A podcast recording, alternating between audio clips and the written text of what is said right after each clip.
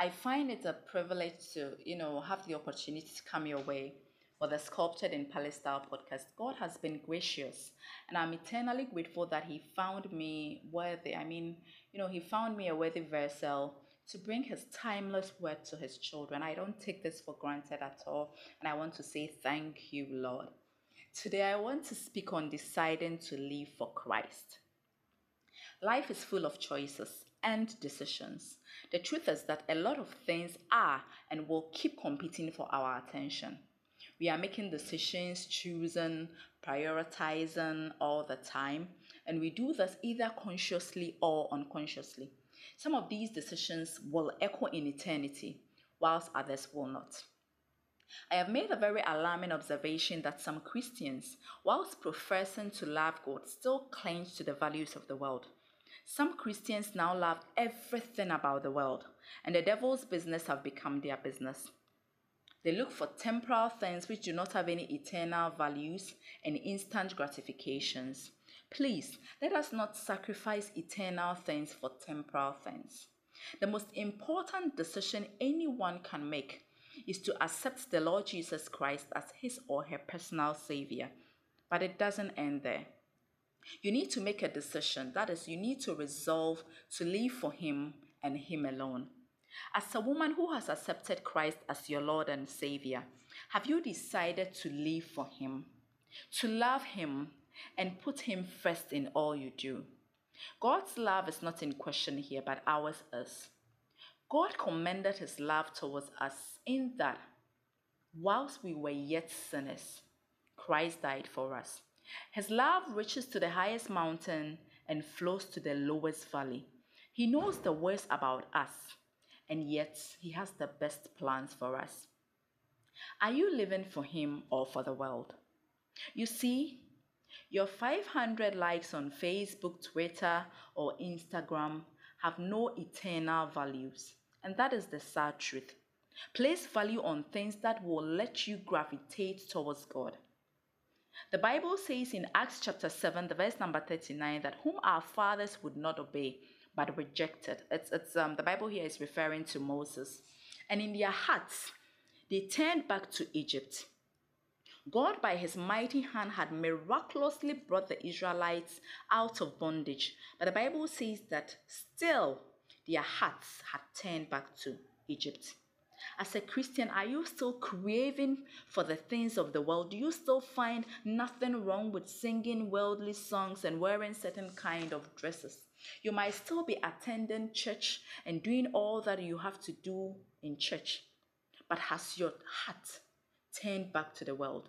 Joshua says in um, Joshua 24, the verses 15 and 16, if it seem evil unto you to serve the Lord, choose you this day whom you will serve. The gods whom your fathers served that were on the other side of the flood, or the gods of the Amorites in whose land you dwell. As for me and my family, we shall serve the Lord. The 16 says, And the people answered and said, God forbid that we should forsake the Lord to serve other gods. And you know, they went on to say, um, talk about the goodness of the Lord, bringing them out of the land of Egypt from the house of bondage, driving out their enemies, and on and on they went. And then fast forward to one of my favorite Bible verses. First Kings chapter 18, the verse number 21. And Elijah came unto all the people and said, how long wilt thou halt between two opinions? If the Lord is God, follow him. But if Baal, then follow him. And the people answered him not a word. This time they couldn't give an answer. The children of Israel couldn't give an answer. So I ask you, child of God, how long will you halt between two opinions? How long will you halt between God and the world? Let us um, look at a few things that will help us in our decision to live for Christ. The Word of God. The Bible still remains the most relevant book to be written. Jesus told his disciples, and he's telling us today if you continue in my word, then are you my disciples. If we become only hearers of the word and not doers, we deceive ourselves. To deceive someone is one thing, but to deceive your own self I think it's rather pathetic. The Bible says Moses knew the ways of the Lord, but the children of Israel knew his acts. This year and the years ahead, purpose in your heart. Sorry, to know the ways of the Lord. And I can assure you that you would have good success in all that you do. The Bible should not just bring you information, as though it is some ordinary historical book, but it should bring you revelation. Spend time studying the word. It is the sword of the spirit. Job said, I have esteemed thy words more than my necessary food. This should be our confession all the days of our lives. And after some, um, and you know, after some of um, Jesus's disciples left him, when he said they had to eat his flesh and drink his blood, he asked the 12, you know, the call, Will you also leave? And then Peter answered, To whom shall we go? You have the words of eternal life. Honey, be rooted and built up in Him. The Bible says, Let him that glory, glory in this, that he knows and understands God, that, uh, that uh, you know, he's a God who exercises love and kindness, judgment and righteousness in the earth. And in him and in these things that he delight. What are you delighting in? What are you glowing in? What do you know that you know you are boasting about? Do you know the ways of the Lord? The second thing I want to say is that um, prayer. As a, a, child of God, you need to pray. And G- the Bible says Jesus told his disciples, Pray that you do not fall into temptation. The, the truth is that prayer changes us it doesn't change God. Prayer is a crying expression of our dependency on God. It is our most formidable weapon, yet the one we are least skilled and most reluctant to use. Jesus often made time to pray. Usually, you know, early in the morning, he would withdraw himself from his disciples and go and pray. Find time to pray. I know sometimes it's difficult. You are, you know, rushing out of home to go to work. You want to beat the traffic situation and all that. Make time during the day to talk to your father. Believe in the fatherhood of God and your divine rights and privileges as his child. Our prayers aren't burdensome to him. In fact, they are precious to him. If it is wisdom we need, if it is something that we are confused about, the Bible says we should ask him. The wisdom he gives liberally, generously, and upbraid not. Let's talk to God. Thirdly, let's examine ourselves to see whether we are still in the faith. A lot of things and activities will keep competing for our attention. We might put our lives on autopilot, never stopping to assess the direction it is going. Let us live as wise and not fools, redeeming the times, for the days are evil. The Bible says, Lest Satan should have an advantage over us, for we are not ignorant of his devices. Our Christian journey is not a leisure, a leisure walk in the park. The world has gone mad, and unfortunately, some Christians have gone mad with it.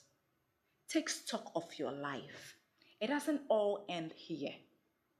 Sometimes, you know, I, I see how people, especially the youth, misbehave during funerals.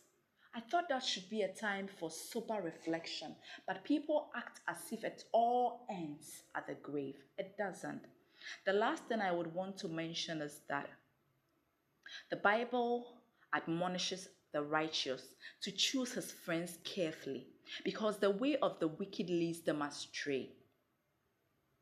Iron sharpeneth iron, so a man sharpens the countenance of his friend. Whom do you call a friend? You can't keep the same company and expect to act differently. Are you listening to me, but you haven't accepted Jesus as your Lord and Savior? My dear young lady listening to me, accept him into your heart and serve him and serve him well, especially whilst you are still young. Someone said there is a certain blessedness that comes with being young, but that blessedness is oftentimes realized after it has passed. Accept Jesus today. Tomorrow might be just too late. Shall we pray? Father, you have given us a beautiful promise in your word that you will keep him in perfect peace, whose eyes are set on you. Help us to set our eyes on you because in this world we would have tribulations, but you have assured us that we should be of good cheer because you have overcome. The world and its, its lust passes away. Our prayer is that we will not be caught up in its deception. Help us that we will, we will be no more children tossed to and fro and carried about by every wind of doctrine. Thank you, Lord, for giving us your peace that surpasses all understanding. In Jesus' mighty name have we prayed. Amen. This has been the Sculpted in Palestine. Thank you for making time to listen. God bless you and keep you always. My name is Akusia Boabenkosa, but you can call me Eno. Cheers to a victorious Christian life. Bye for now.